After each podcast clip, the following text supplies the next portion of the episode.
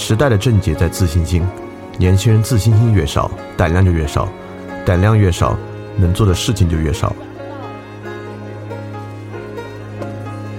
来翻转电台，用知识充实你对周遭世界的了解，培养你的安全和自信心。来翻转电台，用知识充实你的自信。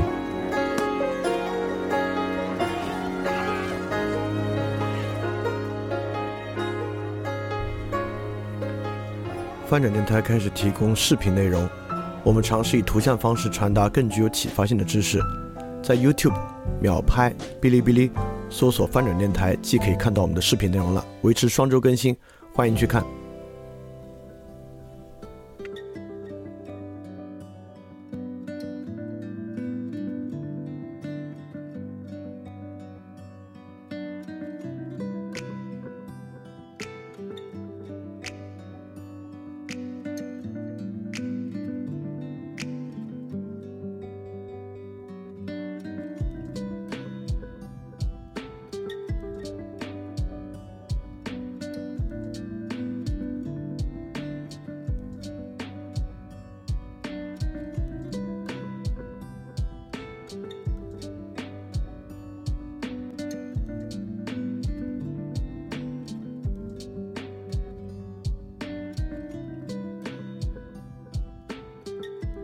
家周一晚上好，我是李厚成。那今天我们来进行媒介与传播这个系列的最后一期。那现在回过头来看，其实这个系列还挺重要的啊。这个系列我们探索了很多很有意义的话题，尤其是围绕语言这个现象来探索。这个系列的前几期我们主要都在讲语言怎么起源的，尤其是去分辨书写语言跟口头语言的区别。以及书写语言它的特点是什么？那中间我们提出了跟书写语言相关的三种不同的文明方式，就是情境、符号与意义文明的三分法。在这个分三分法的基础之上，我们来看今天的互联网在哪个方面上来在这个三分的情况之下推进情境文明的。那包括上一期呢，我们讲了互联网的四个重要特征，就是那个 distant、instant、connectivity、higher beat。那么，其中可能最重要的一点啊，就是互联网是如何将我们的身体做切分的。它总是让我们身体的某一些特定部分，仅仅的几部分、某些部分被放到整个网络环境，而不是我们的整个身体啊。这个的问题在哪里？其实我们也在讲。那对于身体的关注，我们之前其实讲现代性以后的后现代性讲过啊。二战之后的这个法国哲学有重要的身体转向，就是。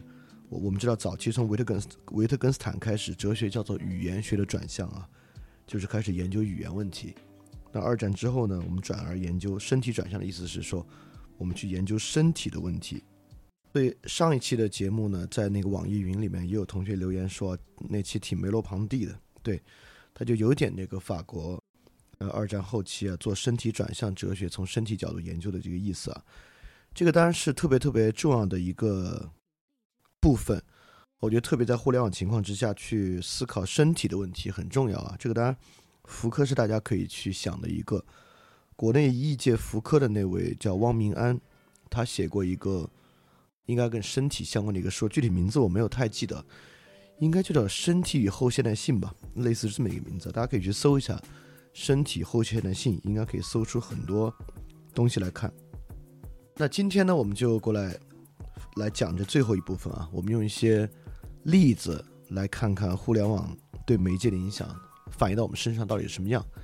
但这期其实我觉得我没有想的完全那么明白，所以这期不像过去，不像之前，或者不像上一期有那么明确的一个理路或者一个阐释方式说出来。所以这期我觉得我很重要的还是把问题提出来啊，把一些可以思考这个问题的角度展示出来，然后在这个角度之下。怎么去思考呢？可能里面有一部分可以留给你。我觉得我们再讲一遍，讲回来，再讲回到这个媒介与传播问题的时候，我应该能把这个细节问题想得更明白一些。那我们现在就正式开始今天的内容。那今天的第一部分，我们把它称为“三个自贡人和一个美国人”，是很很好玩的一个名字。上期其实我们讲过，这这部分主要是讲这个互联网文本。我们从文本角度看怎么分析一下。在做这个文本之前啊。我我我可以先说一个，就是不管是微信，呃，或者是微信的公众号文章，我们可能容易有一个观点，认为呢，微信是人跟人之间交流的一个工具，公众号呢是我们获取信息的一个工具。当我们这么说的意思之上呢，我们是把微信啊放在一个连续的一个谱系里面来讲的，意思是说呢，微信可能跟过去的书信。电报、电话等等的没有本质的区别，比如说微信这个东西，跟我们觉得它跟电子邮件区别可能不大，对吧？它可能更即时性传达我们的信息啊。那我们我们也我们曾经也会这么讲啊，语言是人与人之间交流的一个工具。当我们把话这么说的时候啊，其实我们都在假设语言背后呢有我的意思。人与人之间交流啊，最根本的是交流你们的这个意思，而语言呢，是用来传递和包裹这层意思的东西。之前语言学那期我们讲过啊，这个就叫做语言的包裹比喻。我们认为那个意思呢是包裹里面的实质内容，而语言呢就像是这个包裹外面的盒子，然后我们把语言收到你的语言就像收到一个包裹一样，我们再把里边的意思拿出来。但其实透过包裹比喻，我们其实知道啊，我们就只能接受包裹。也就是说，如果我们把语言比作包裹呢，这包裹里面是空的，是没有东西的。我们能够接受到的呢，就是语言。这是我们在语言学那期讲过的。那转到说微信，我想说的是什么呢？我想说的是，不管是电话，不管是电子邮件，还是不管是微信这样的形式。可能没有一个背后的意思在那儿，而电话、电子邮件、微信，是我们传递这个意思的工具。我们传递的呢，就是这种信息格式本身。也就是说，我们就是在传递微信里面的 message。我们过去就是在写一封电子邮件，我们就是在给人打电话。你不，你应该不要去比喻它背后有个什么意思，而微信、电话、电子邮件。只是我们传递这个意思的工具，啊，传递的就是我们这个东西本身。而公众号也一样，你也不要觉得我们有一个意思，它曾经以书作为工具传递，后来以杂志作为工，把杂志和报纸作为工具传递，而今天以公众号的方式作为工具传递，不是书、报纸、杂志、公众号，虽然都是以书写文字来构成的。但你应该把它当做截然不同的东西来看待，也就是说，微信不是人与人之间交流的工具，微信就是人与人之间交流的一种形式。这个形式不是工具，它不必要包裹你的什么意义在里面。你所能够用的就是微信本身，公众号一样，公众博士号不是你获取信息的工具，微信公众号就是这个信息本身。为什么最开始要来讲这个呢？讲这个的根本原因就是要提出这么一个问题：我们很容易去觉得微信以及微信公众号对我没有多大的影响，因为我过去用电话，后来用电子邮件，后来用电脑上的这种 IM 工具，像 QQ，现在用移动互联网的 IM 工具，像微信这样，对我来讲呢，我自己仿佛拥有一种一致性的一贯的目的与体验，我都是为了要跟他人来沟通。而这些东西呢，只是我用不同的工具跟他人沟通，在整个过程之中，与他人沟通的目的、方式和特点，似乎还是被我自己掌握，没有变的。转过来说，公众号也一样，我们可能会认为，啊，我们以前读书，后来看报、看杂志，后来在网上看博客，现在看微信公众号，选择权在我，主动权在我，都是我在使用不同的工具来获得信息。如果非要说这些工具对我有多深的影响，可能是有点夸张了，或者夸大它对我的影响。我恰恰要说的呢，就是我们万万不可以这样想。就像我刚才说的，我们不要直觉的去假设有我们自己的目的和方式在背后，而微信和公众号仅仅是工具。刚才已经说得很明白，那个我就不复述了。我们恰恰要理解，微信就是一种完全不同的交流本身。而微信公众号就是一种完全不同的信息，其本身，这个东西对于我们每个人的影响是非常大的。所以说，今天我们最后还会来讲这个问题啊，就是我们必须去问自己一个问题：当我们使用微信来进行人与人的交流，当我们使用公众号来接受信息的时候，它的成本是什么？就我们所付的成本到底是什么？我们在上一期其实讲过啊，就是互联网的成本是什么？我们丢失了什么？我们讲了，我们丢失了一一大部分的大脑，丢失了完整性的身体，等等等等的。但这个是作为抽象和笼统的互联网来讲的。今天我们可以讲的更细一点啊，就是我们拿出类似微信和公众号来讲。还有一个很重要的，刚才我们只是在说微信、电子邮件和电话，仿佛在信息上的区别。但你要理解，到今天为止的这种互联网工具啊，它不是一个东西，它是一套。当你看待微信的时候呢？你不应该仅仅看到类似现在大家在微信群里面，我用语音大家打一，和你跟其他人在微信里面用文字啊、视频啊去交流。你一定要把微信看成一套微信的用户之间关系的机制，微信朋友圈、微信的群组、微信的个人以及一系列细节的人与人的关系、人与群的关系的信息设置，来把它当做一个整体看待，它在怎么影响人与人之间交流和沟通。所以，在这个前提之下呢，我们来看这三个自贡人和一个美国人。所以我们来说的呢，就是当今互联网文本的特征。我们来去看这些文本，到底是谁在掌握这个文本？他在，他尝试在表述个什么样的东西啊？他为什么今天会成为一种公共语言和公共话题的样式？主要我们还是在看，在这种高情境文化之中，情境的特点是什么样的？透过这四个人呢，对这个东西做一定的阐释。这里说了三个自贡人和一个美国人是谁呢？三个自贡人指的是周小平、郭敬明、阿丫娃娃，一个美国人指的是 Trump。我觉得有一点很有意思啊，这四个人呢其实都不是新的网络红人，其实这四个都是就现在一个新鲜词汇啊，这四个都是所谓古典互联网时代的红人了。周小平很早就是在搜狐工作。他在搜狐之后有一段时间好像也蛮红的，我我我我对这个倒没有那么清楚啊，好像有这么一段时间。那郭敬明不用说了，郭敬明从有新概念，就是新概念作文比赛那会儿，在网上名声就很大，然后自己做在网上发文章啊，后来转向娱乐业啊，做网络红人时间也非常非常长了。那阿丫娃娃算是中国第一代网红啊，在当时还是猫扑网啊，就是 BBS 的时候就已经很红啊，现在作为这个花式。做这个情感咨询的也很火，特朗普也一样，在这个当美国总统之前，他自己就是这个在传媒界有一档很好的、很火的节目啊，好不好不敢说，比他当总统当的好多了。就学徒那个节目，我还看过一两期。所以这四个呢，都不是最近才火起来的人。这四位呢，可以说啊，是贯穿到这个互联网很长的时间，他们都能够把握住，嗯，媒介的特征和大众的偏好吧。能够持续延续他们的影响力，但第一个可能已已经快黄了。当然，我们今天也不会把他们挨个人拿出来，从头到尾去细细的做像文本解读一样。我们还是把这四个人当做一个话题，放在一个大的框架下去梳理。这个大的框架呢，我们还是今天也有梳理从第一期到第五期内容的一个性质。所以我们把这四个人的话题扔出来，让我们从头开始来看看。我们怎么样形成一个比较整体性的认识？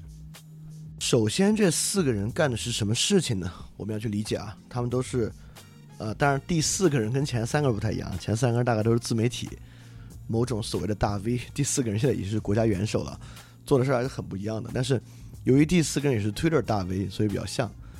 那么这种所谓的自媒体和大 V 到底做的是什么呢？我们回到前几期的观点啊。他们做的呢，就是一个中间层，对吧？我们之前提出的这个第一自然的概念啊，就是我们并不生活在自然中，我们生活在第一自然中。因此，虽然看起来自然好像是稳定的，但第一自然呢却在不断的变化。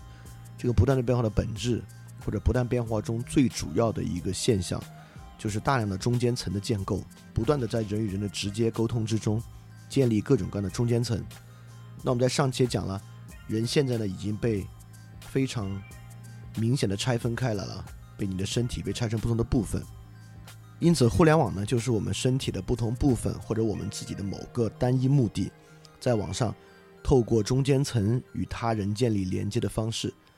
所以说，这四个人呢，就代表着我们的某个部分与其他人的该部分或者另一部分连接的某个中间层。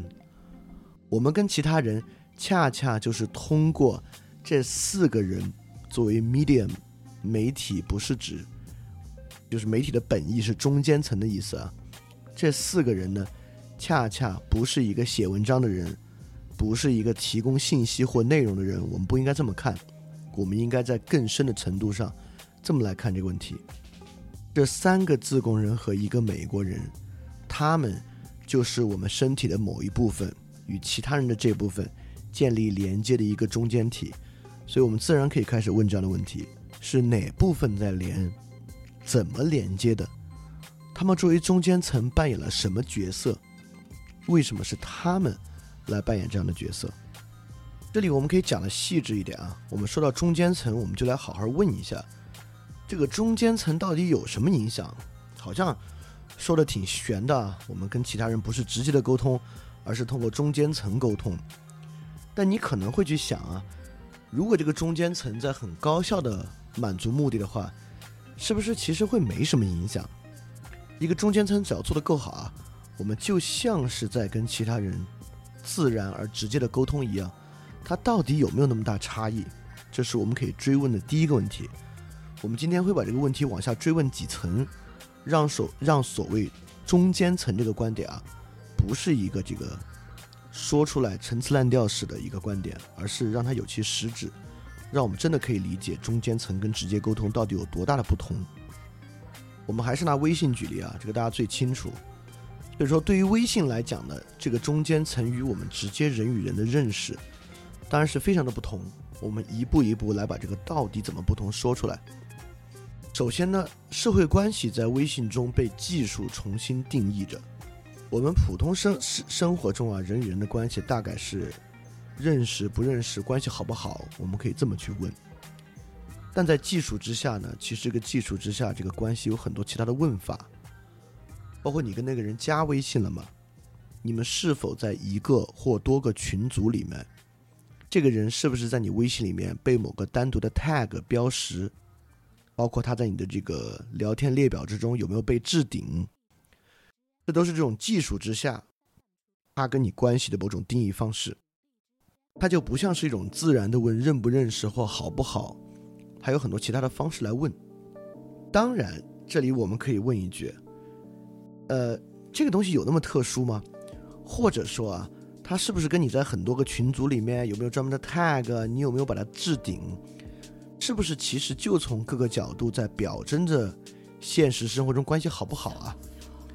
会不会我们就觉得呢？现实生活中跟你关系最好的人，那可不就是被你置顶的那个人吗？你可不就是要给他打上一些专门的 tag？你跟他如果日常生活的交集够多，可不就是要在更多的群组里面吗？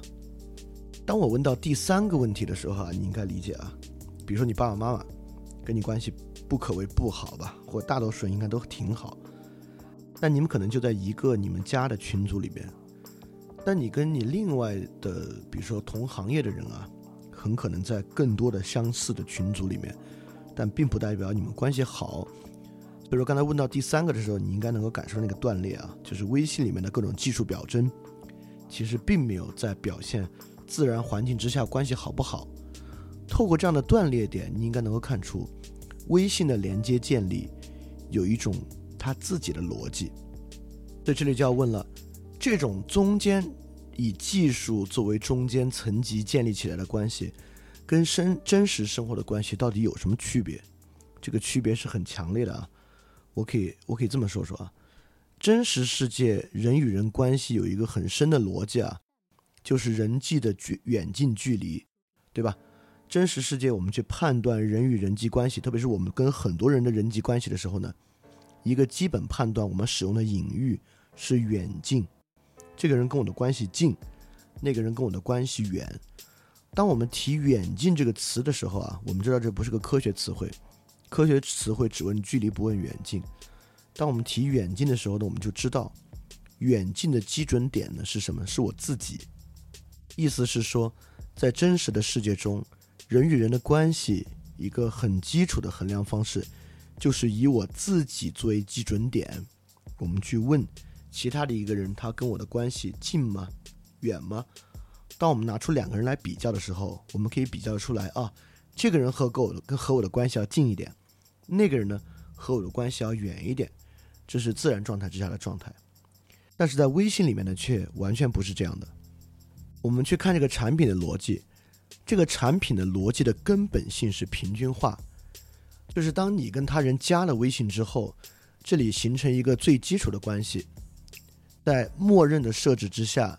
你们可以看到彼此的，就是你没有调过的话，你们可以看到彼此的朋友圈出现在对方的联系列表之中。当你跟他说话的时候呢，他会被顶到你的联系列表的第一个？因此，这个人不管是刚刚加你一个想给你推销股票的一个人，还是你爸，如果你没有做其他操作，仅仅是添加他为微信的话，这个跟你卖股票信息的人和你爸，其实他的。从产品逻辑之上，你们的人际关系是平均化的。当然，在平均化的基础之上呢，你可以自己重新组织。比如说，你把你爸置顶；比如说，你把这个人呢调低，让他只能看到你三天的朋友圈，或者让他看不到你的朋友圈。你可以在这个基础之上呢往上调或往下调。那么，这个地方其实就非常重要了。我们已已经可以看出。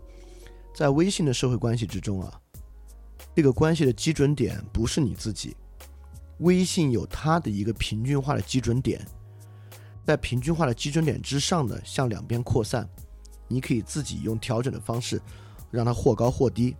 好，这已经是第一个了。第二个，在现实生活中呢，人也以呃人以叫做物以类聚，人以群分，我们当然也有人群跟人群的关系。但人群的关系跟个体的关系，在现实生活中呢，它的边界并没有那么的明显。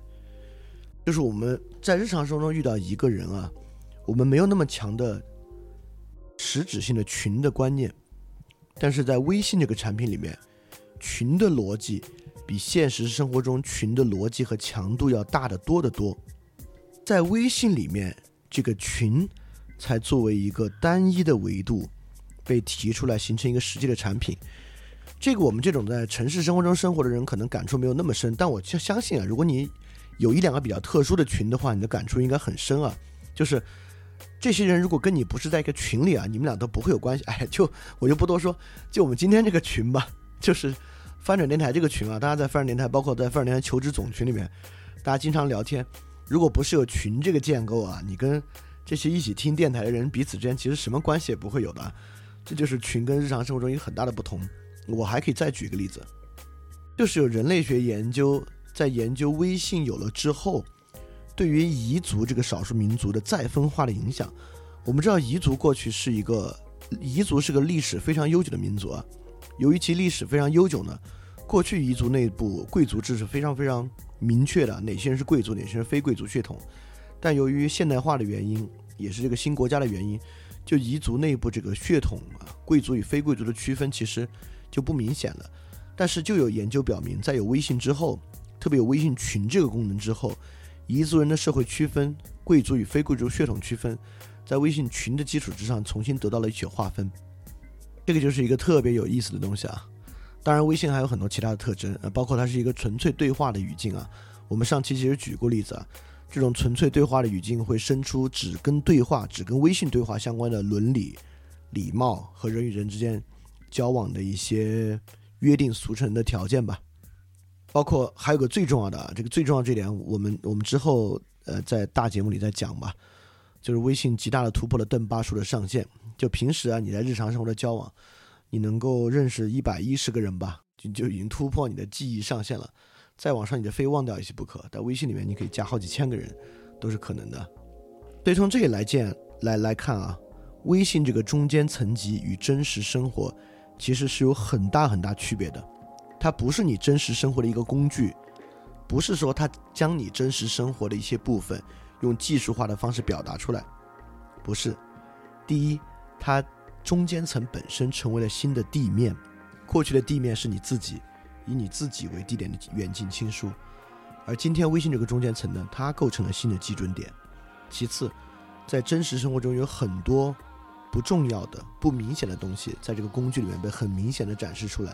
有一些真实生活中所没有的东西，包括表情包，在这里成为一种新的语言样式啊，在日常生活中你是不能使用的。我们都知道，表情包跟人的表情其实不是一回事儿啊。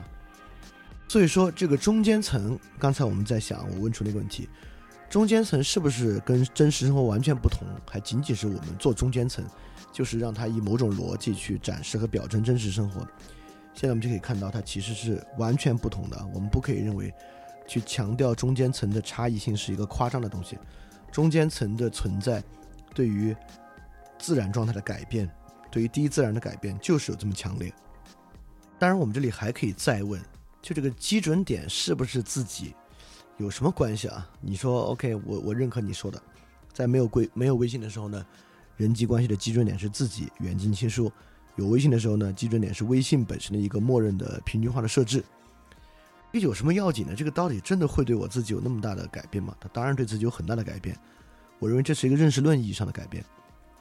在原来那种状态之下，其实就是我们之前讲海德格尔讲过的啊，就海德格尔那种此在的观念，事件呢向我展开。我以我的方式去处理和应对世界，这是过去啊，包括人际关系。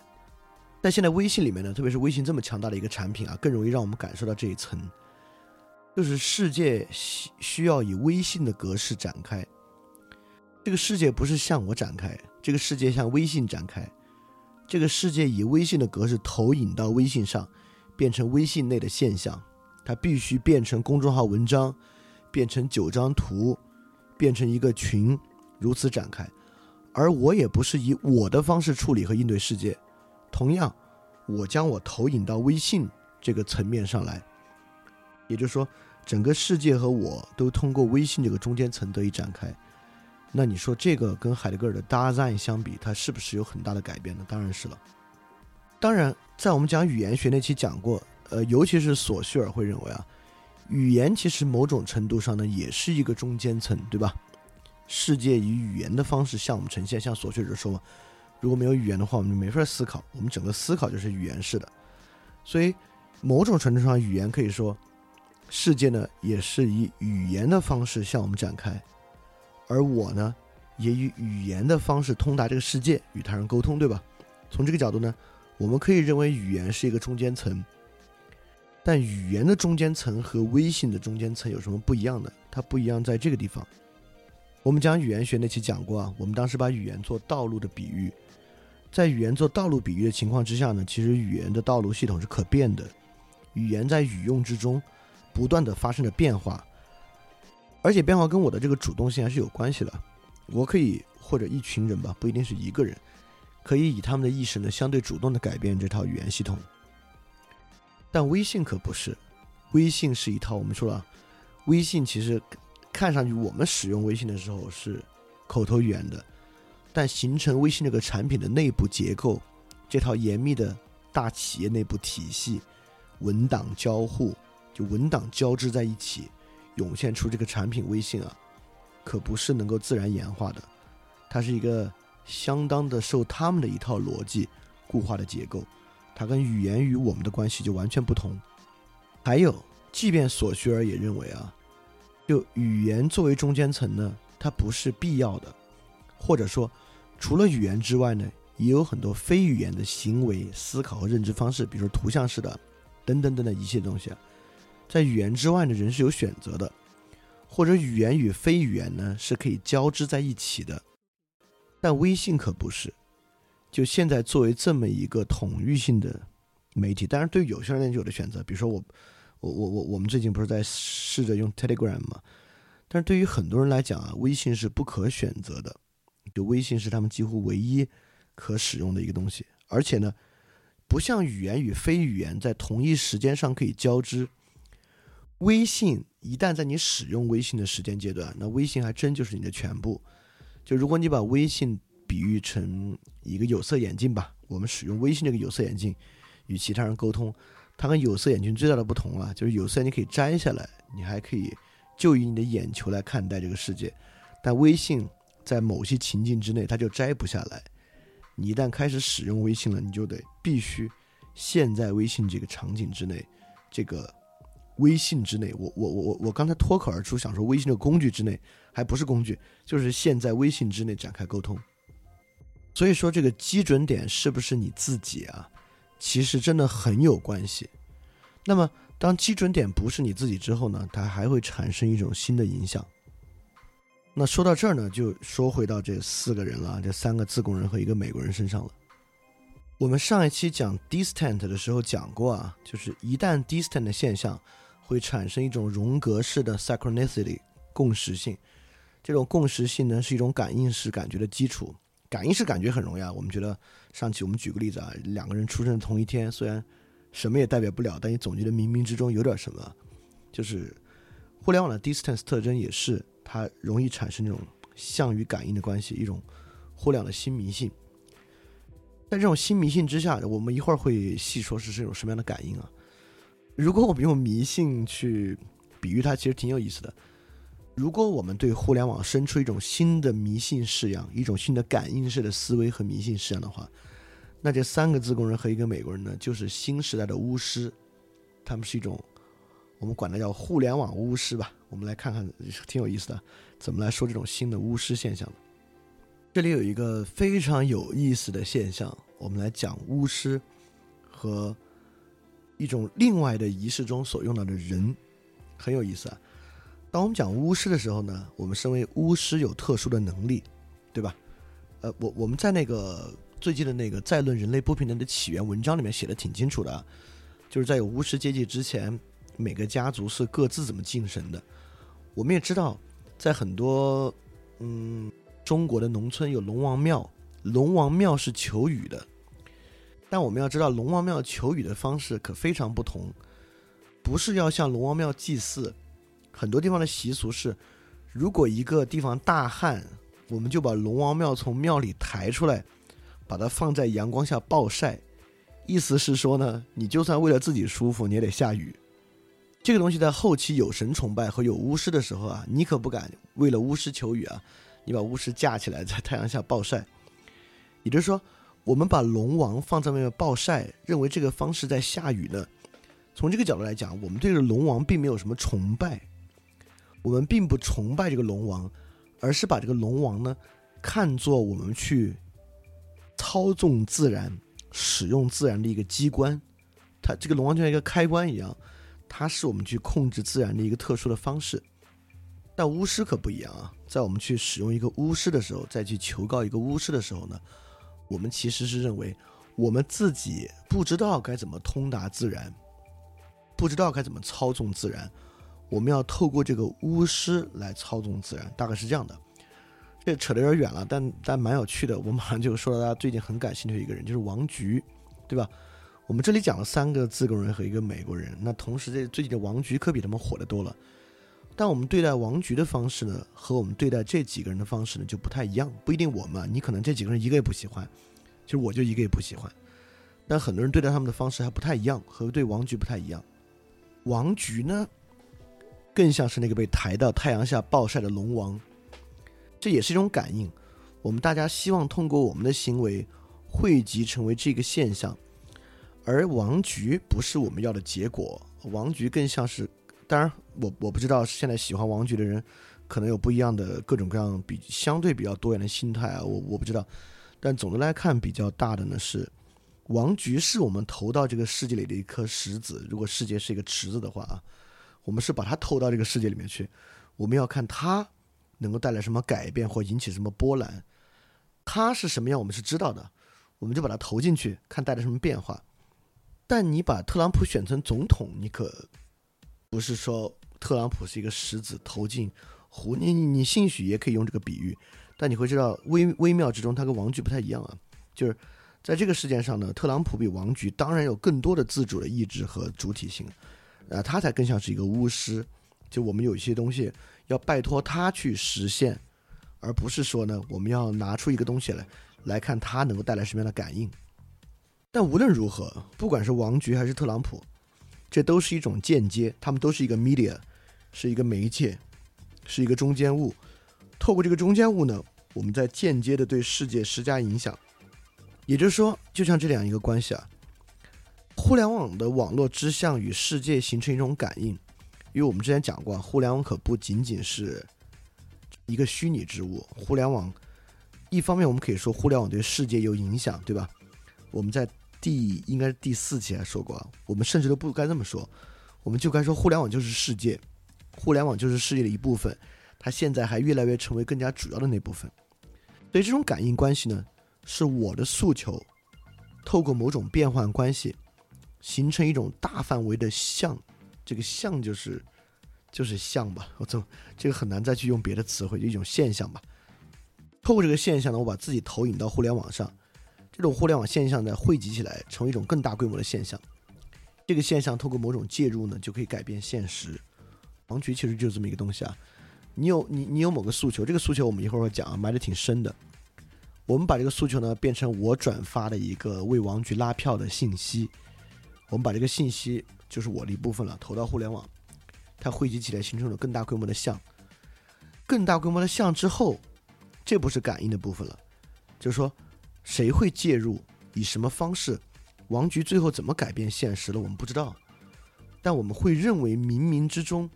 它形成一种大规模的现象之后呢，一定会有什么东西介入的，它就能改变现实。这个一会儿在另外一个人身上会显得更明显一下。现在其实也经常这样。就如果你们经常上豆瓣的话，你们会知道豆瓣上很有意思。呃，你在微信朋友圈也看过什么转发这条锦鲤啊，未来会怎么怎么样啊？这文你看过？在微信上大家当好玩儿，大家当这个东西呢，就是呃一种互联网的 cult。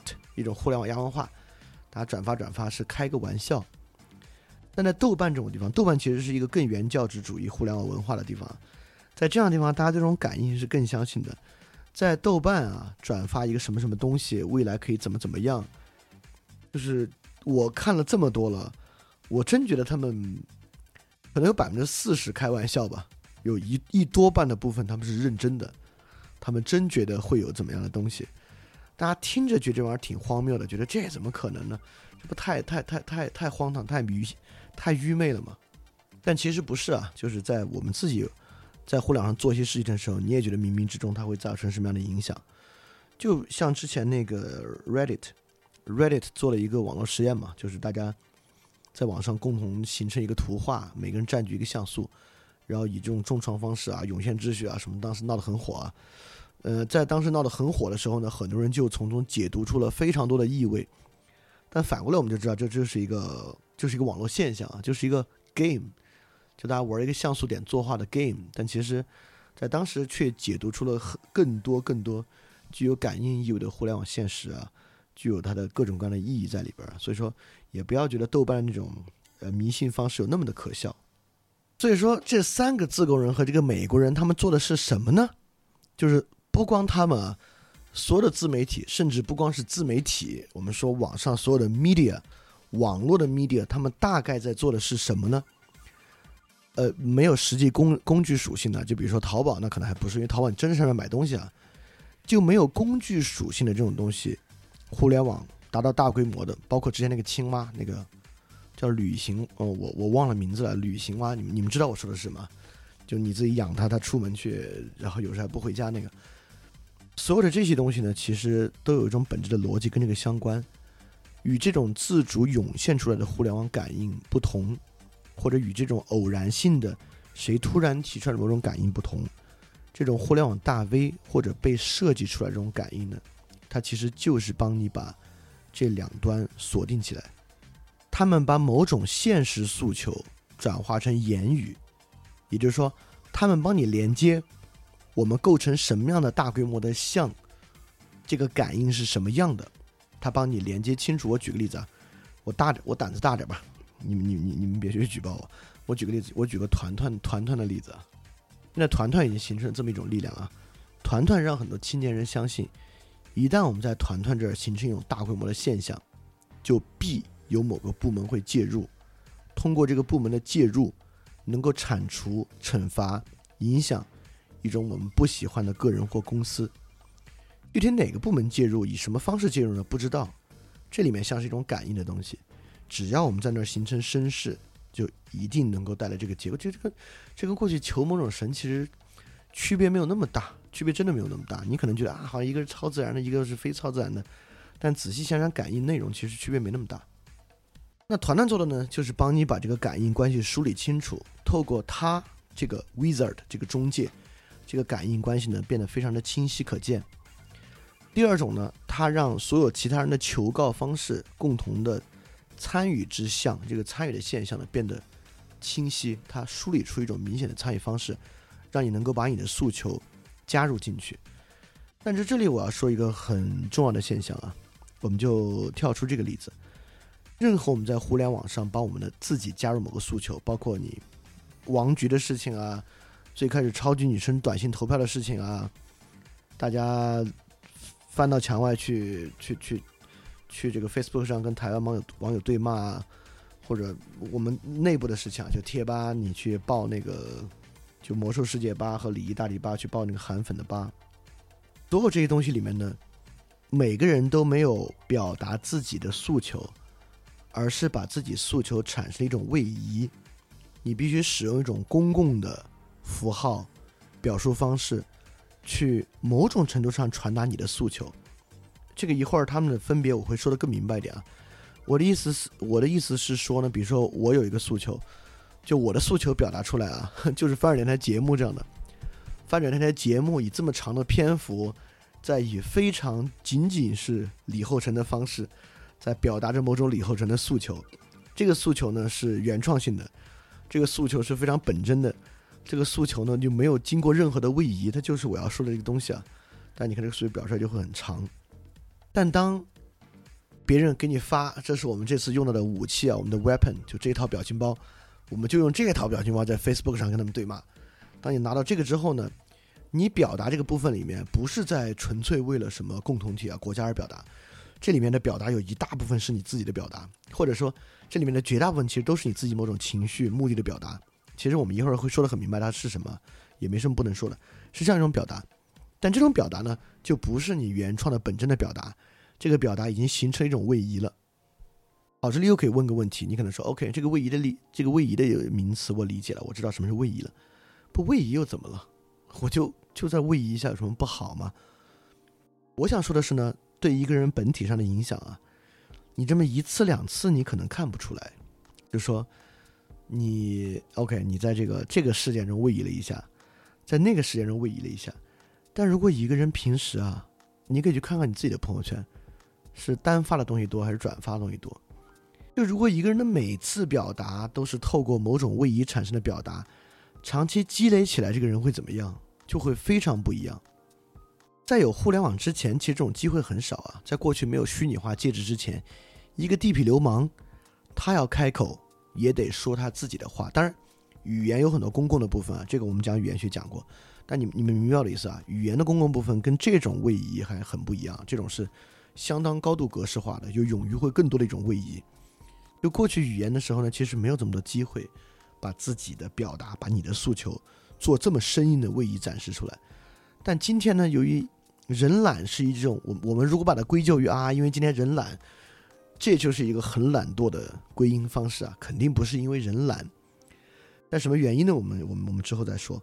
但因为某些原因，不是一个原因啊，因为某些原因，人们绝大部分情况之下是采取一种附着在别人的观点、附着在别人的表述方式之中的一种表达。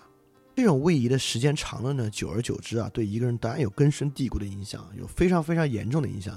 就比如非本真性，就就肯定是他最重要的影响之一了。那我们现在回到这三个自贡人和一个美国人啊，就他们背后所反映出来的那个要改变的现实是什么呢？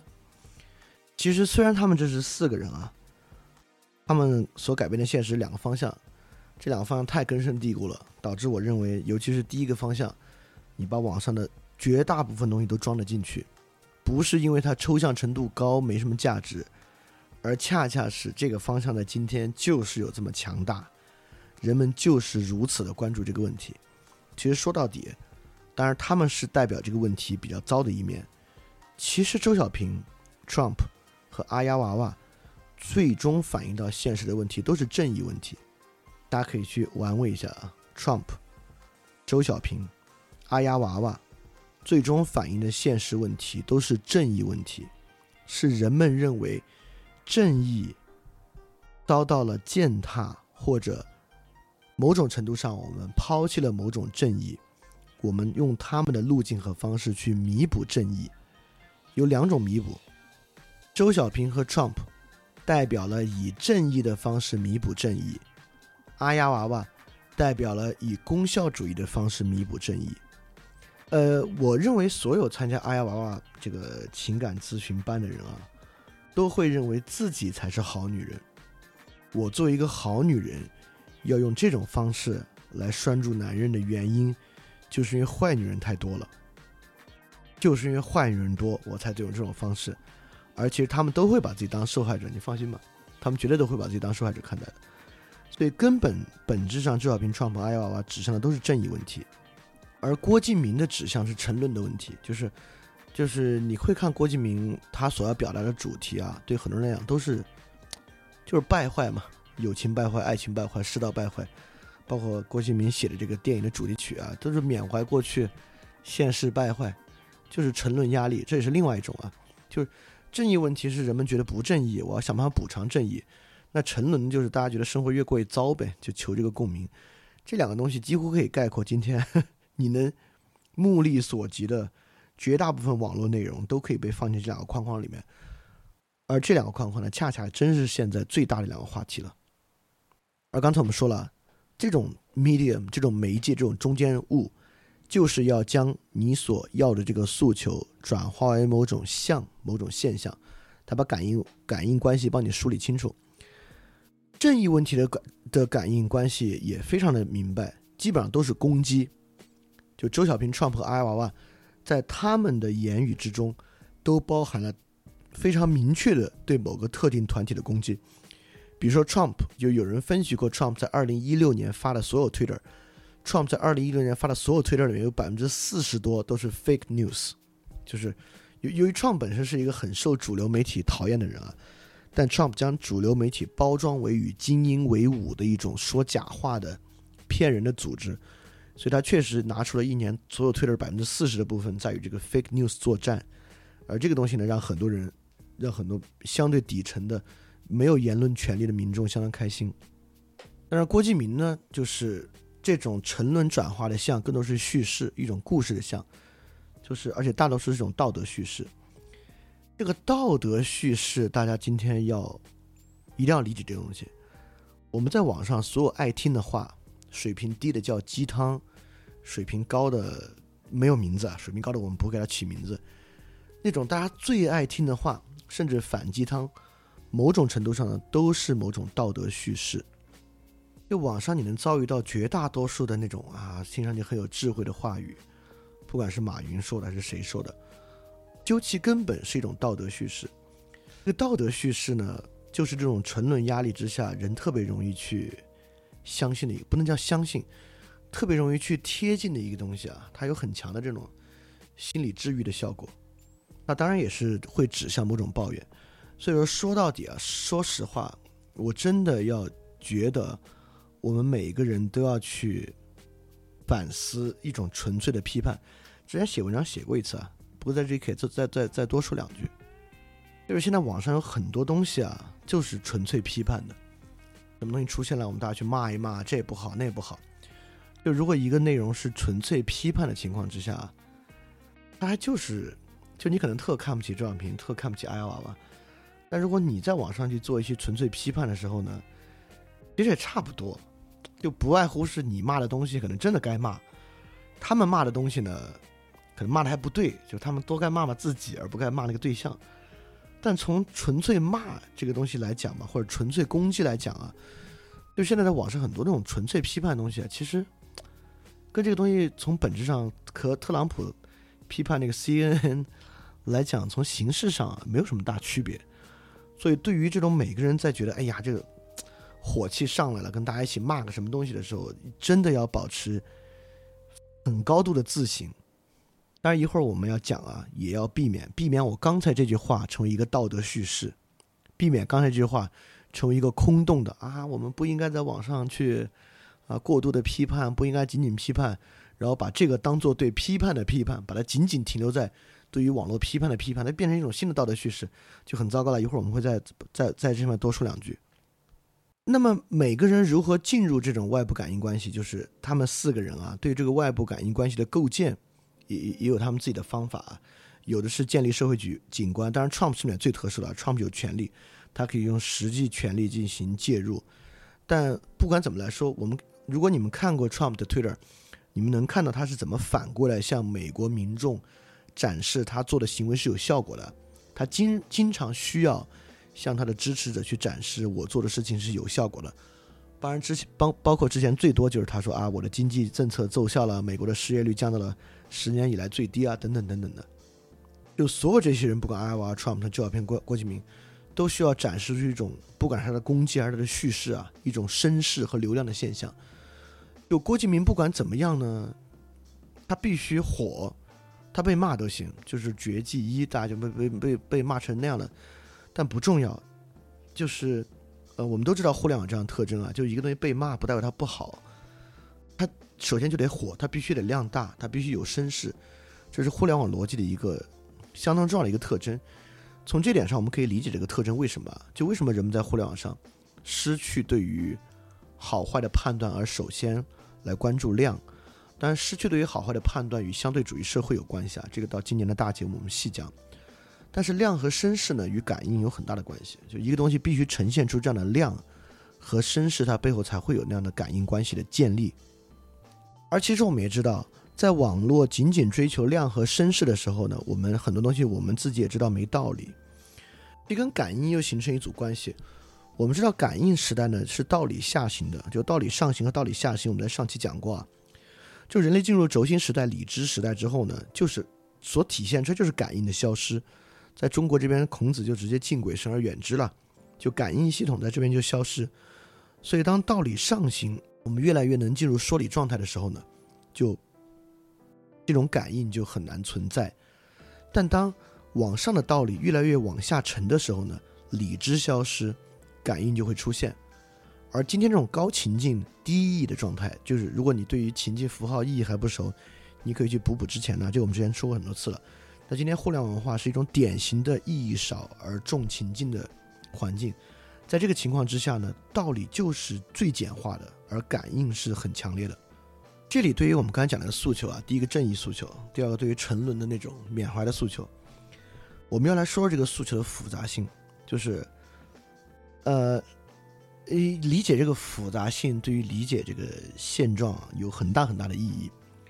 当然，这个复杂性的部分我们还会连通到今年的大节目去细细讲啊。但这地方可以先提一下，我们就来好好看这个正义诉求。我这里问三个问题。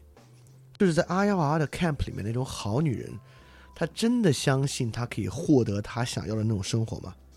就是喜欢郭靖郭敬明认为啊，现实世界复杂，随着人的长大，这个友情爱情都在变糟糕的人，真的相信这个东西可以变好吗？或者周小平的拥趸们真的相信国家可以取胜吗？也相当有意思啊！就如果他们真的相信的话呢，他们怎么会？最后展现出来的全是抱怨呢，所以说这地方我们要理解一种人的复杂性啊。人觉得社会不够正义，人觉得生活在变坏，人们开始回应这样的问题，它其实真的有三种策略的。第一种呢是说正义不重要，好坏不重要，任何事物呢彼一是非，此一是非，或好或坏都有。正义呢也没那么简单，你把它消解掉，不就挺开心吗？第二种呢，说是正义，现在需要伸张，OK，生活不应该变坏，我们积极的去做。还有一种呢是正义需要伸张，生活去变坏，但是呢，其实我们也很无奈，毫无办法，用其他方式做一些心理补偿。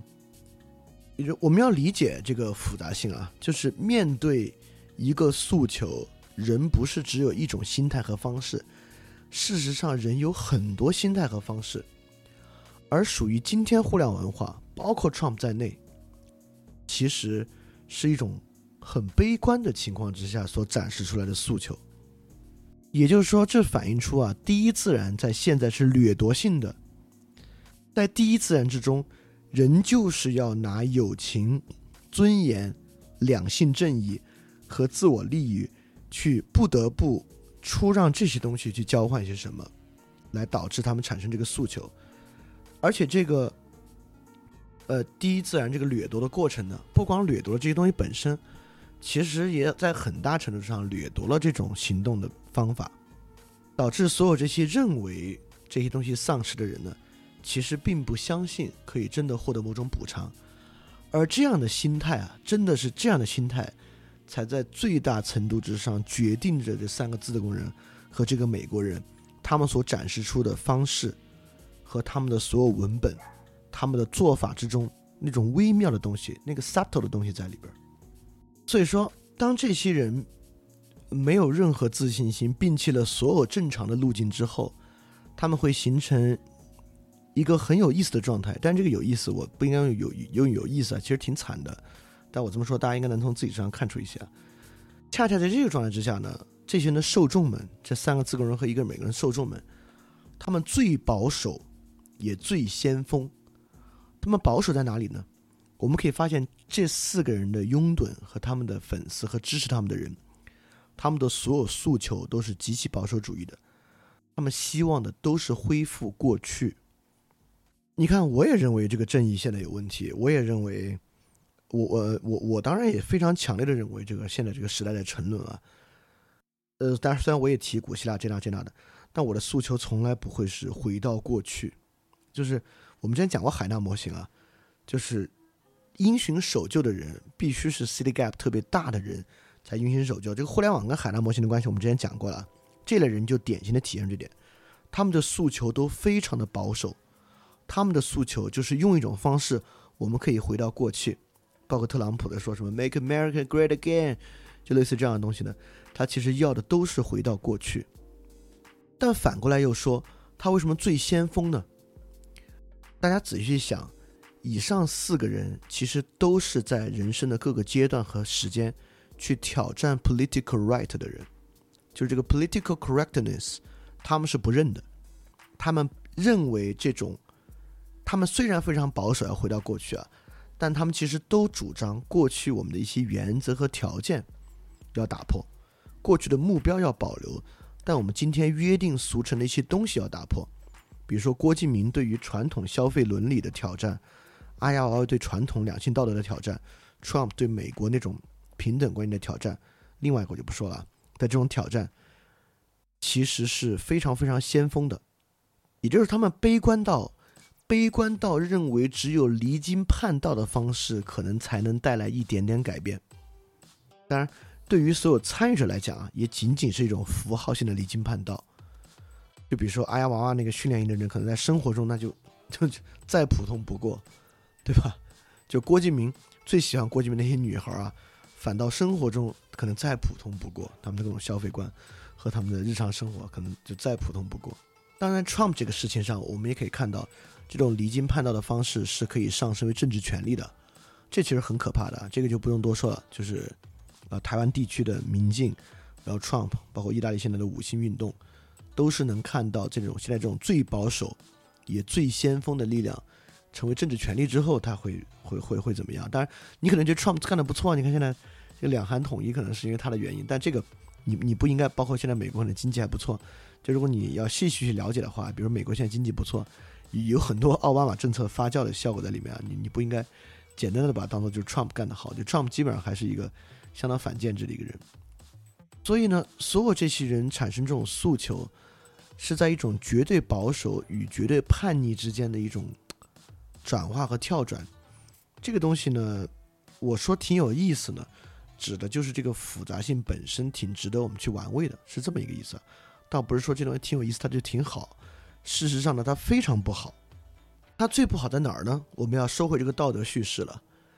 所以说，这种互联网的文本展示出来，这种自媒体的逻辑啊，就是一种特别廉价的越界体验。越界体验也是这个法国哲学身体回归之后一个词汇啊，就是身体的越界位置。但今天只是一种廉价的部分身体的越界体验。所以基本上这些东西啊，呈现出来的就是这么一种越界体验的。就你没想到抱怨的，或者你不敢抱怨的呢，由他们来替你抱怨，他们替你把这话说出来就 OK 了。这东西为什么是这种道德叙事？什么叫道德叙事？指的就是这种仅仅判断其好或坏。而摆脱实际做法的一种言论，但你可能会觉得，哎呀娃娃应该有做法，他不是要去教人该如何做吗？难道教人如何做本身还是个道德叙事吗？当然是。就如果你知道阿呀娃娃的那个，他发明了两个概念啊，就是那个，呃，那那个叫什么呢？Mating value 叫 mu，呃，对，mu 值。有另外一个是什么？Partnership uncertainty，PU 值吧？对，对 我居然还记得 Partnership uncertainty 这样的词汇，在两个词汇之下呢，去推进一种方法。但其实如果你仔细，都不用太仔细去分辨一下，就这两个词汇其实都是同语反复啊。就对于那个女性对于两性关系之中正义的缺失所要的那个东西的一个同语反复，它不外乎要说的就是我们这些好的人呢，是拥有高 mating value 的。而那些所谓的坏女人呢，是 partnership uncertainty 很高的人，就是两种同义反复，所以本质上它是个道德叙事。今天的人为什么沉湎于道德叙事，沉湎于这种漂亮话？这漂亮话的内涵就是不不能叫内涵，这漂亮话它讲的就是这个东西好，那东西坏。为什么我们容易沉湎于这种东西？就是因为这种道德叙事具有具有消解的价值，它让我们摆脱一切我们自己需要实际做的事情。就我们只需要去跟着他去说什么好什么坏就行了，而我们自己不需要实际做任何东西。在在此基础之上呢，其实我们也摆脱了压力。就像刚才讲啊，我我们说那个东西，我们去想啊，不应该纯粹批判啊，纯粹批判就是不好。就如果你停在这儿呢，它就还是一个道德叙事，它其实仅仅是用另外一个方法，又多反思了一层，停留在嘴上说说，这其实。就意思相当不大，这其实是我最近反思的东西啊。我越来越觉得，特别是随着最近这个翻转电台的收听量在各个平台上增长还比较快，我越来越觉得这个翻转电台会不会最后变成一种挺复杂的高级道德叙事？就虽然我做了这么多，它变成了一种 好像更复杂一点的批判，更复杂一点的抱怨，更复杂一点的可以拿来觉得自己挺好，别人挺糟的一种东西。而没有推进任何人实际做任何东西。就如果这样的话，就如果范儿电台也变成一种新的道德叙事呢？一方面呢，说明我可能水平还不到，还没到激发出来；第二方面，其实也说明这个互联网本身的逻辑啊，强度之大，这个逻辑本身的力量之强，将一切东西卷入其中，改造成为它所最适合的那个样式本身。这个东西当真值得我和大家去深入反思啊！就是，包括我去反思，我该怎么样让他摆脱这种道德叙事。当然，摆脱道德叙事的一个代价就是他肯定火不了。当然，我 我从来也没希望他有太火，也不可能太火，这这不重要。那大家其实也要想啊，就当你不管听范人电台或者你在网上看任何东西，你是不是也陷入这种仅仅可以和大家一起去喊喊他好他坏？而自己实际什么也不用做，什么责任也不用承担的一个境地。如果这样的话呢，我们做的所有事情，跟这三个自贡人和这个美国人其实真没啥区别，就是只是在以不同的方式、不同的姿势骂不同的东西而已。就为什么认为这种身份政治很坏呢？是因为这种身份政治是平民社会中唯一可做的事情，就什么别的其他改变都做不了，我们就能做一个，能证明我们比你对。我们在这个欧洲历史与这个思想严格中讲了马丁路德的新教改革与身份政治的关系。就近代比较严重的身份政治运动跟马丁路德有很大的关系。因为新教改革之后，唯名论革命之后的这个你要听不明白，也可以去补补那几期啊。唯名论革命之后的新教改革，首先，唯名论让宗教变成一个非理性的东西，变成一个纯感应性的要素。唯名论以后再做宗教改革。让教派与教派之间证明谁才是真正救赎这个的事儿，变成纯粹的身份政治，而这样的身份政治框架，很像今天平民社会中人与人之间证明我们这个群体才是，不是更好，而是更对、更道德的这么一个状态。而这两本书都是在中国卖的很好的心理学书籍啊，一个叫《身份的焦虑》，一个叫《自卑与超越》。我这我觉得这两本书好卖呢，就是因为它的名字。这个名字如如此的直戳人心，身份的焦虑、自卑与超越，对吧？能看到现在，其实这不是国人啊，我觉得这是世界性的问题，就是全世界上人类就是普通平民这种心态吧。所以说，互联网，我们还是回到这四个人和互联网啊。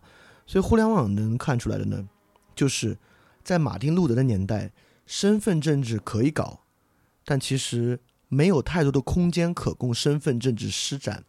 你们有没有觉得，互联网所扩大的中间形态？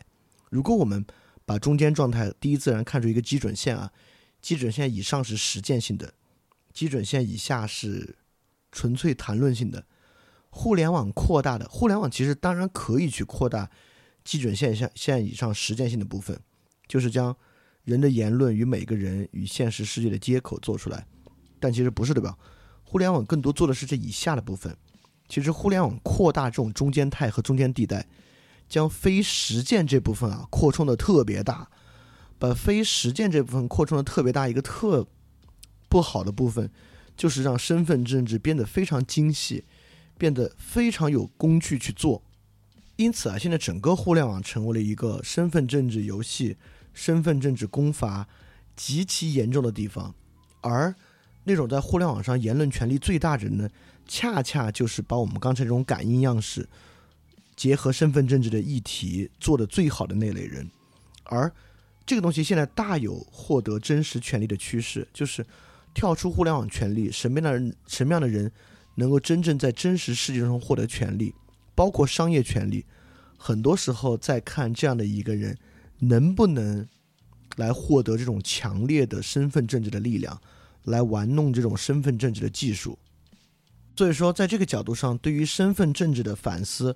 还不仅仅是每个个体层面的，我自己如何不要去陷入身份政治的这个语境。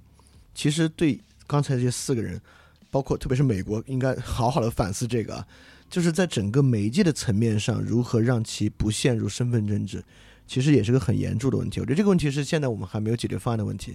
现在我们能看到就是身份政治愈演愈烈，所以我会认为，当我们看到这样趋势的时候，我们要去想。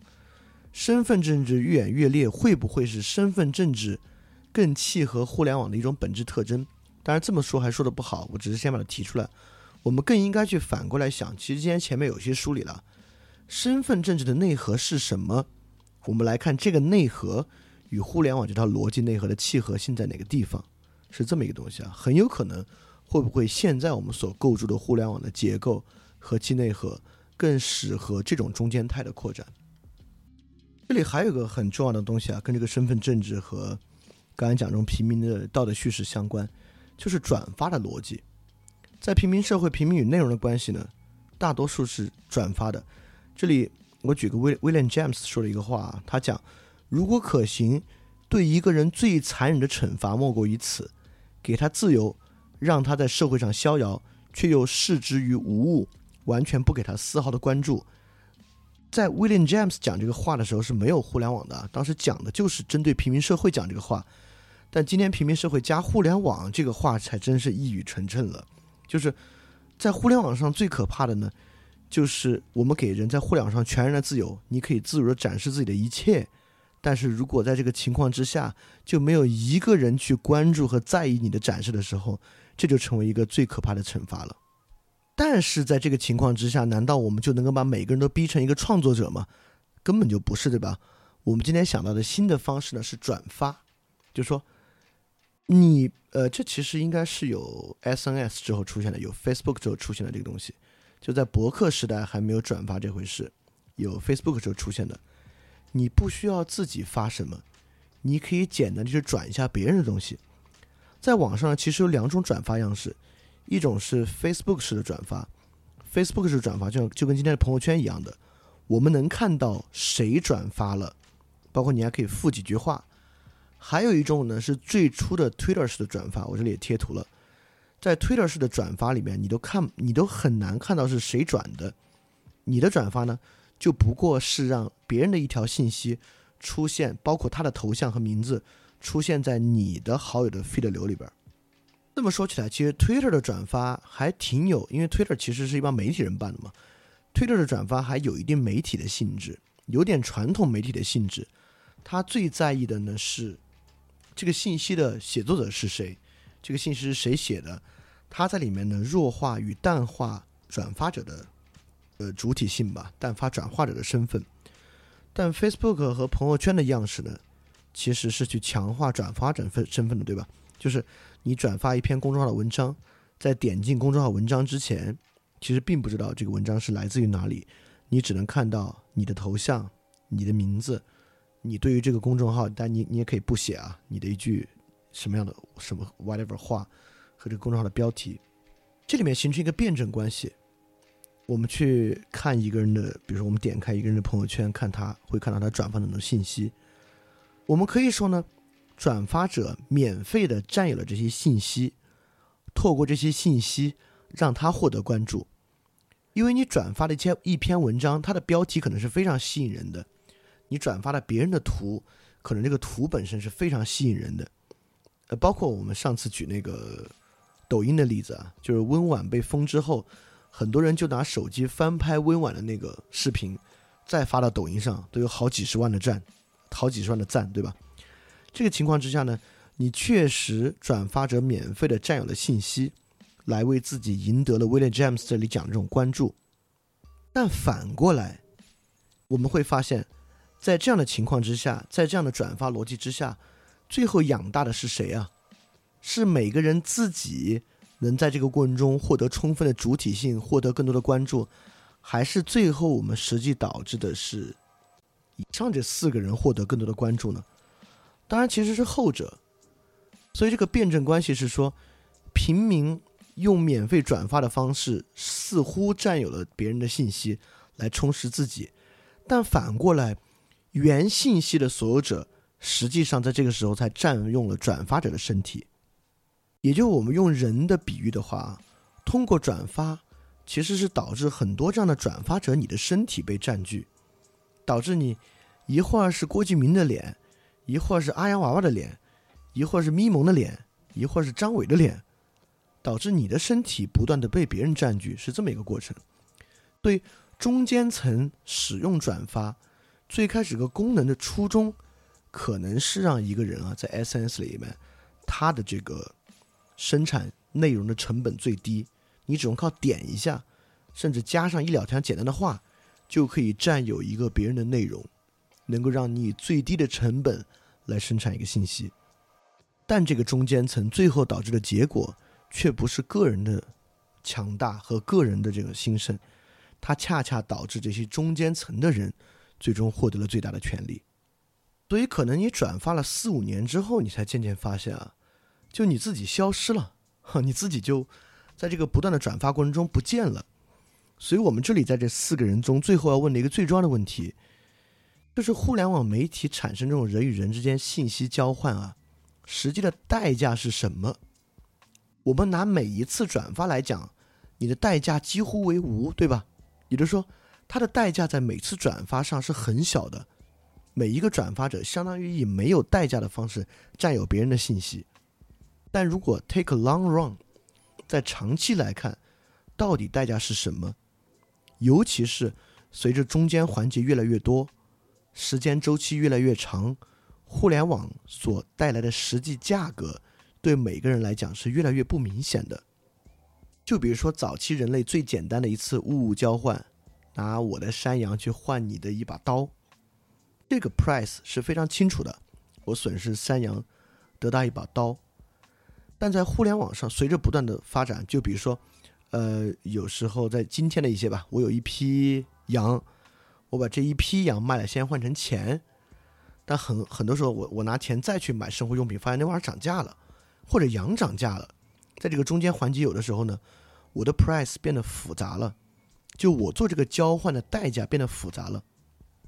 包括上面的四个人之一，就是我在 Twitter 上去转发 Trump 的信息，看起来是挺好的，我喜欢 Trump 的言论，我不喜欢，我只是举例子啊。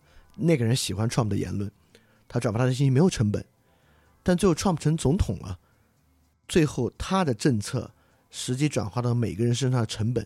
是很难估计的，这个这个成本呢，就可能非常非常的高。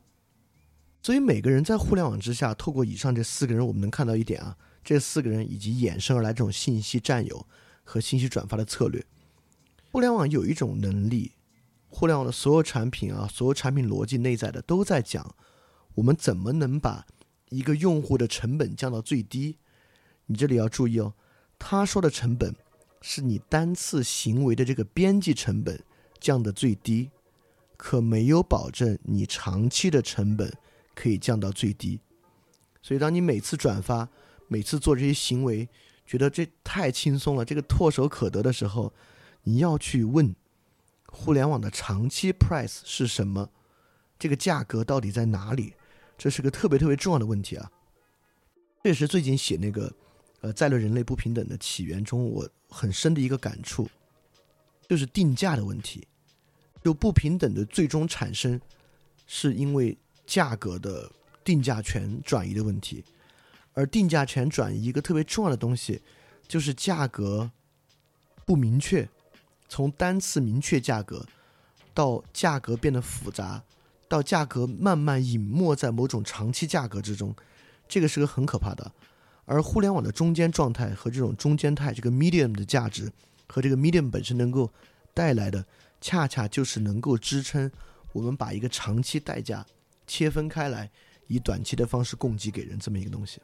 所以这个对每个个体其实很可怕的，这个你这个大家要去问这样的问题啊，就是你玩免费的网游，玩免费的网络短视频，采用各种各样免费的网络服务的时候，price 是什么东西啊？这很重要。所以刚才是对这些人的一个分析啊，但分析的没有特别细，然后也没有像前几期一样有特别强烈的理论框架。这个我们等到下一轮再讲到媒介与传播时候再说啊。这次我主要是把一些问题和一些。关键的启发点，我先点出来啊，这个可以，可以大家自己去想，因为它既然不是道德叙事呢，你就得自己花些功夫自己去想。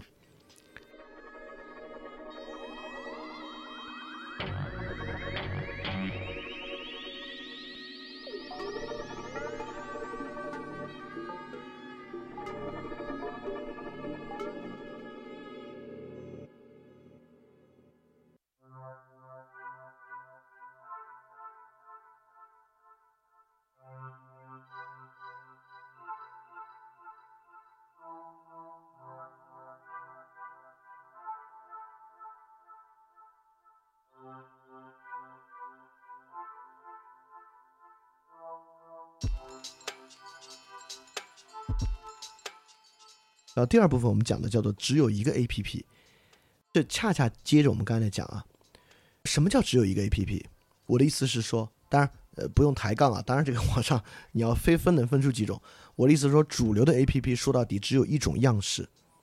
恰恰我反过来说，刚才我们说过了，对用户而言，成本是不明确的，成本被切分在长期，切分在很多行为的积累之中，你要积分才算得出那个成本。但我必须反过来说，对企业，对绝大多数的互联网企业而言，收益却是极其明确的。就人为什么要干这个东西？它的 profit 极其明确，就是上市和收并购。上市和收并购带来的股权增值，是今天互联网企业最核心的收益方式。这个就不用多说了。但我们就要从这个出发点来看，为什么说所有的 APP 只有一个 APP？它是一个什么样的 APP？那么，既然我们刚才说了，对用户而言成本不明确，但对企业来讲收益却非常明确。这种收益呢，是股权在资本市场上的价值体现出来的。那么，对资本市场而言，对于互联网企业几乎只有两种估值方式。所以，最根本的呢，我们可以不是最根本的。首先，我我们可以把互联网产品分成两种产品，一种呢是每日订单数，第二种呢是每日活跃用户数。像摩拜和这个 offer 这样的，是我们都听说过他们啊，他们很快就到达了每日订单千万。对于这个资本市场来讲啊，每日订单数稳定增长且多是一个很好的现象。第二呢，每日活跃用户数高是个很好的现象。当然，这玩意儿理不理性呢？这玩意儿一点儿也不理性。摩拜和 offer 的每日订单数都很高，现在该黄还是黄，offer 该出问题还是出问题，这玩意儿该不赚钱还是不赚钱。第二，每日活跃用户数多就行吗？这就是 Twitter 上市的困境。Twitter 上市之后一直亏，年年亏，股价下跌。就 Twitter 的高每日活跃用户数，并没有带来它有真正实际的价值。所以资本市场以每日订单数和每日活跃用户数去衡量一个互联网产品的好坏，即使仅仅从经济的角度出发，是不是理性的，都还要打一个大大的问号。但不管如此，直到今天为止。资本市场几乎还在以这两个方式去衡量一个互联网企业的好坏，就是每日订单数和每日活跃用户数。但是，大多数非直接销售服务的互联网企业，怎么样去做每日订单数高，就是每日活跃用户数大小嘛。所以，如果我们要把这两个模式啊归归归纳于一个模式，我们可以用每日活跃用户数去归纳它。我再给大家举个相举个相悖的例子啊，就比如说，嗯，我们举一个真的很有商业价值，但不是这种互联网的方式的，就比如房地产销售吧。我们都知道房地产销售其实利润特别高，就这样企业其实人也没那么多，人也是呃流动资本较高，固定资本较少的。它的利润其实特别特别高，但这种公司的在资本市场的估值啊，跟互联网公司都没得比。也就是说，我们会发现，互联网是不看总的利润率、总的利润数等等等等的，他们关注的是每日订单数和每日活跃用户数，这是互联网的逻辑。所以我们把它归纳为每日活跃用户数啊，作为根本逻辑。呃，你可能觉得，哎，那大家是傻吗？就是不是这个资本市场人智商都不够用，以这么。有问题的指标来衡量，我们从另外角度看呢，其实也不是，就是每日活跃用户数这个数据再拆分，可以拆分成三个数据。第一个是用户留存，就是今天，比如说假设今天有十个人来听范儿电台，明天他们还有几个人听，五天之后还有几个人听，七天之后有几个人听，这是第一点啊。第二点呢是平均在线时间，就他们听范儿电台，他们听十分钟就关了，还是他们每个人都能听两遍。第三个叫 bounce rate，bounce rate 是指他听分享电台，在十秒之内就关掉走人的人有多少？就每日活跃用户数，在互联网领域呢，又有这些指标去衡量它。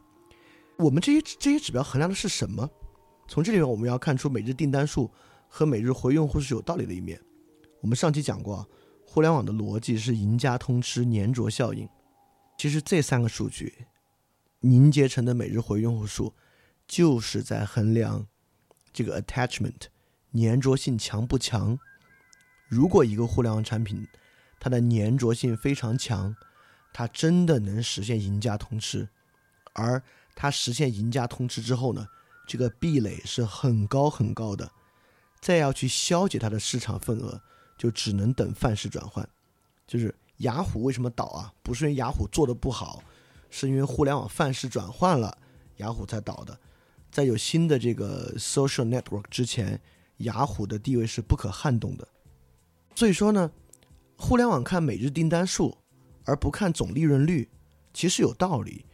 因为从总利润率，你只能看出它的 corporate performance，而看不出一个东西的粘着效应和有没有达到赢家通吃的那个量级和那个点。而采用每日活跃用户数呢？确实就能看出，啊，这个东西可能真的触发了那个赢家通吃的效应，触发那个粘着性效应。那么，OK，我们刚才讲了，所有的互联网收益方式都很明确，资本市场的股权的增值。那资本市场股权增值呢，他们也有点道理，他们是要看这个赢家通这个粘着性效应，他们就要看每日活跃每日的活用户数，每日活用户数呢，就是要看留存，看在线时间，看 bounce rate。在这个情况之下呢，我们就推进了所有的 A P P 啊，推进到一个点了。那么所有 A P P 要做成什么样呢？把它做成一个可刷的 A P P，就是这个词就总结的很好了，就是我们都能有 用我们的感知去感受它。所有的 A P P 都是一个 A P P，他们都想把自己做成一个极其可刷的 A P P。那我们现在来问，什么是刷？什么叫刷 A P P？很显然，刷。代表一种重复行为，不管这个 A P P 是个游戏、刷怪、刷装备、刷钱，还是它是一个视频、刷视频，是一个文章、刷新闻，它代表一种重复性的行为，就是，也就是 A P P 需要做的，就是人们每天能够花大量时间在上面进行一个重复性行为。我们立马就想到，我们无数次在各期里面。都提到了这只福哥和插电极的小白鼠，它重复的摁那个电极，摁到自己死为止。这是个生理性的，什么东西促使人重复性的去做一个行为，不停的多巴胺系统。所以说，我们说只有一种 A P P，只有一种什么 A P P 呢？这个世界上只有一种 A P P，就是多巴胺神经回路操纵的 APP。这个不是比喻哦，这这个地方我完全没有使用比喻的意义来说多巴胺神经回路操纵 APP，就是我认为所有的 APP literally 是一个多巴胺神经回路操纵的 APP，抖音是它发展到极盛的一种形态。这里我会说的比较细啊，多巴胺神经回路运作的特点，我们在行为经济学的第二期还是第三期讲过了，当时一个著名的猴子实验来看多巴胺回路。到底什么时候被激活？我们都看到了，给定回报刺激变化的时候，多巴胺回路激活。比如说，这玩意儿有奖赏，奖赏没变，但刺激变了，多巴胺神经回路在激活；或者给定回报，奖赏没了，多巴胺神经回路被激活，但前者更大。也就多巴胺其实是一个学习系统，或者说多巴胺与学习高度相关。学的是什么呢？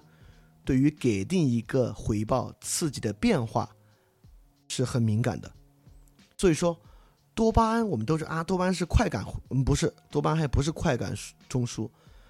根据行为经济学那期我们就知道啊，多巴胺表征的不是爽，多巴胺表征的是对一种特定的爽其刺激形式的变化。爽就是那种爽，但这个爽以不同的方式呈现出来了，呃，这个东西多巴胺系统就激活了。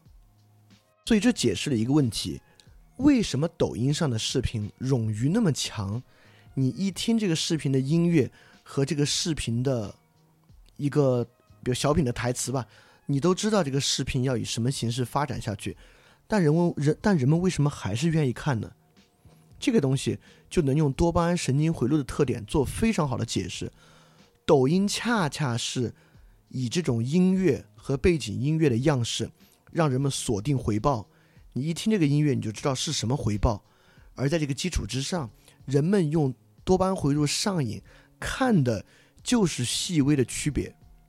人们好奇的就是对于这个给定的回报，这个新的刺激与过去的刺激有什么细微的变化。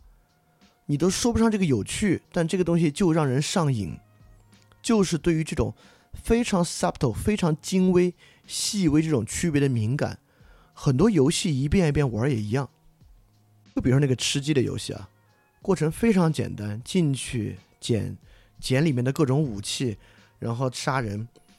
很多人会觉得在里面捡到各种枪就很爽，但这个其实说起来没什么可爽的。第一，你没有，并没有真正拥有任何东西；第二，这种行为极其重复。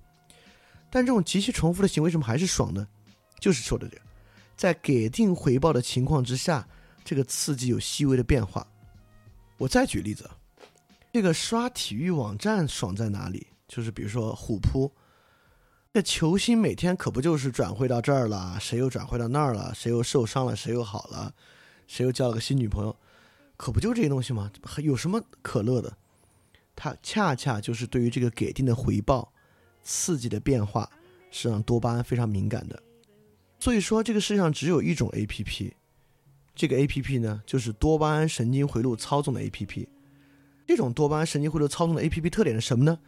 就是要以不同的方式来编码那个特定的回报。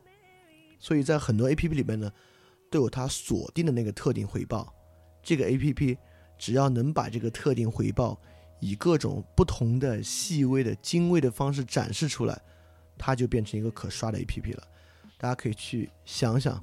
所有那种最令人上网的 APP，连同游戏在内，几乎全是这一个道理，包括直播类 APP 都是一样的。所以我们是上次我们上次说了啊，就互联网是 visual domination 的，是以视觉作为主导的。对于所有这些能够被编码的回报，都是极其符号化的，一些特定的词汇，一些特定的式样，形成这样的回报。为什么王菊用一个菊花的“菊”字？在各种词汇里的出现，这样的样式让人这么高兴上瘾。给定回报式样变化，为什么小猪佩奇在网上以各种样式出现，让人们觉得这么好玩，这么上瘾？给定回报式样变化，就为什么同样的一个人，我觉得微信朋友圈很有意思。微信朋友圈是一种双向编码。当你看到一个人的时候，你就会想：哎，作为一个人，他都发什么不同的东西啊？给定基于这个人，你你对他的兴趣的回报去看各个不同的内容，同样，你可以反过来看，哦，又有人在提到这种社会试点变化，这是谁发的呢？转过来看，哦，这个东西跟这个人这么匹配起来，它还形成一种双向的链接关系。所以说，刷朋友圈变成一个如此受迫性的行为啊，就要点开微信，很多时候不由自主的就要点开朋友圈去看，这东西纯生理性的，不需要在精神层面上说出任何道理，它有趣在哪儿，它好玩在哪儿，不需要，这东西就是多巴胺神经回路，纯粹生理性的。有很多 A P P 去编码一个流星雨，一个人一段旋律，一个动作，甚至一个数字，一个题材，这些东西呢，都都成为一个回报的锚点。这个锚点只要在你脑子里锚定了，它在这个 A P P 内部以各种形式展示出来，这就是成为控制你神经回路一个东西，你就上瘾。所以这从某种程度上也能够理解网络流行语和网络流行符号的这种典型的符号特征，因为我们在语言学那边知道了，索绪尔已经说过了，符号是有任意性的，对吧？符号任意性在网上这种符号回报样式的流变中变得极其的明显。很多符号在那儿，内容大相径庭了，那个符号内容依然具有旺盛的生命力。就是符号的任意性，确实让符号本身可以没什么道理。就网上很多东西火起来，其实也不必说出什么道理，没什么道理，就是纯多巴胺性的，纯生理性的。所以这个第二部分比较简单啊。第二部分我们想表达的就是，所有 A P P 都是一个 A P P，是个什么 A P P 呢？我们从 A P P 的收益出发，是因为所有 A P P 的收益结构是类似的。它在资本市场被评判为好或坏的方式是一致的，在这一致性之下呢，它就回过来必须变成可刷的 APP。什么叫可刷的 APP 呢？就所有 APP 都必须形成多巴胺神经回馈操纵的 APP。在这个情况之下呢，所有 APP 都必须有一或者多个回报的锚点，比如淘宝就是商品，抖音就是视频，以这些锚点的细微变化，非常细微的变化。就能够导致人产生刷的行为。当然，如果你停下来这么去想呢，你也能深刻的意识到那个刷的行为的无意义性，因为它仅仅是那一个回报非常细微的变化，这种细微与细微的变化之间没有什么道理，对你也没什么好处。所以我们最后用三个直白而难以执行的建议来结束这个媒介与传播这个系列，也就是对于这在在互联网媒介时代啊，人们应该去做的三个事情。这三个事情非常直白，但是对每个人都很难执行。但咬咬牙是能做到的啊！这也让翻转电台能够脱离这个道德叙事。我们最后提出行动纲领啊，该怎么去做？大概说一下，有三个非常直白也非常简单。就从我们上面的各个分析，它都是能够直接推出来的逻辑。第一个，要与多巴胺式的 APP 的刺激隔绝，意思是说你要理解啊，这东西跟吸毒一样。美国之前有一个神经科学家，他很好奇啊，这个。毒品真的那么容易上瘾吗？真的不能用意志去克服吗？他就尝试吸毒，然后就上瘾了，这就很麻烦。然后他还写了一本书，叫《疯狂成瘾者》，大家可以去看一下。同样，对于多巴胺控制性的 APP 啊，我不认为它可以通过这个意志去克服。我我给大家举个我切身的例子，就当你做网络电台之后呢，在网易云音乐、在喜马拉雅、在这个荔枝上，你就。会有用户增长，对吧？有人新关注你，这个这些平台就会提醒你有几个人新关注，就是那个数字。所以有时候点开网易云音乐呢，你的新消息数是九，就说明大概有九个人新关心你；有时候点开是三十多，就说明有三十多个人新关心你，就蛮多的了。一段时间周期内，很快打开这些 APP 去看那个消息数，就成为了一个非常 compelling 的行为。最后，这个回报和这个回报数字这么微妙简单的变化，就形成了一种新的电子鸦片。我每天啊，最高的时候要开好多次，而且真的不是因为我自己有多在意，因为说实话，每天那个增长跟总量比，真是微，就从道理上讲的微乎其微，没有什么价值。每天看，我也不去分析哪天多哪天少，为什么，完全不做分析，全是受迫性的。对，最后的方法呢，就是把这个 A P P 删了。就包括很多时候，比如说 A P P 里有有有有有有五个、十个评论，你都不读的，你就只看那说哦五个评论，然后就把它关掉。所以最后的方法就是把这个 A P P 删掉。包括现在不怎么不不想用微信的原因，为什么？我现在把微信挪在 iPad 上了，这个 iPad 你就不能像手机那么随时带着、随时开了，所以打开微信的时间变得少得多得多。所以说，不要觉得自己有能力和意志力去克服多巴胺式的 A P P，你要做的就是隔离，把它挪到 iPad 上，把它直接从手机里删掉，就能够不用它，不玩它。千万不要往回装。我就认识人，这个抖音删了装，装了删，删了装，装了删，克服不了的就不要装。对于这种多巴胺控制型的 APP 呢，与其隔离，这是第一个建议。第二个建议呢，跳出转发状态，系统性的原创。就是有的人天生如此，我就有一点啊，就是不喜欢转发东西，就觉得好像只有原创东西才合理。当然我明白这个有点天生的特质啊，就不是每个人都有这样的天生的倾向。那如果你没有这个天生倾向，你就尽量让自己未来在任何地方发的东西，即使你就发一两句话，即使你发的就是你的自拍。但是自拍不太好，自拍在那个 A P P 里面处理一下，跟转发没大区别。就是说你要跳出转发状态，用系统性的原创去替代它。嗯，这个系统性原创包括图，包括文。当然，如果你条件合适，你也可以像我一样做电台、做视频，都是可以的。所以说，第二个跟这个时代很有关系的，就是意识到转发的 price 和成本。你自己要知道你对这个付出多大的代价。你自己以系统性原创的方式去替代这种对别人信息的免费占有。第三个，第三个可能是最好执行的，但是第三个，如果你只执行第三个呢，意义也不大。就是在网络情绪上多自省。当你在网络上突然有一天特别生气，想说点什么；有一天或者特别开心，想拥护点什么、赞美点什么的时候呢，就你要对这个情绪有充分的自省。我觉得在绝大多数情况之下，都是一种很廉价的身份政治，就是。可能这个东西的内核，在品味上、格调上很高雅。像之前某天早上微信那个什么自闭症儿童的画画，就说起来这东西非常的正当啊，非常的高尚、高雅极了。但究其根本呢，跟周小平、郭敬明、阿亚娃和 Trump 的那些东西没有什么大的区别。就这种情绪性东西，在网上彼此之间的性质都非常非常像。所以在网络情绪上多自省，这是第三条建议。所以，我们这次这个媒介与传播，我觉得还是不错啊。就是我们把这个语言、文字与文化的互动关系讲得很深了，然后把这个互联网的本质，上一期我就讲的还是讲的还是很比较到位。那这期更多是启发性的，嗯，也问出一些问题，导出一些可能能够去尝试一下的。如果大家这么去尝试呢，或者在所有这六期形成的框架之下去感受和思考。等我们转一圈，再讲回到媒介与传播的时候呢，可能到时候我讲的也会比现在更深，你到时候又有更多的经验和感受，对一种更深的内容呢，不光有理智，也有感知，就真正的把它能够形成融汇于你自己的认识，也是很好的。所以希望大家对这种互联网生活呢，不要觉得它理所当然啊，顺其自然就这么去活，大家要对它真的有充分的认识和反省啊，充分的意识到它非自然，也非你。非完整的你，它把你切分，它产生中间状态，把很多成本和机制隐含在中间状态之中。对这个东西要充分的醒察和充分的警觉，这非常重要啊。然后去主动的做。然后今天节目结束之后呢，我们歇一段时间，主要是为了做那个夏夏令营的那个 summer camp，要歇一个月，所以到七月十五号之前都不会有新的节目。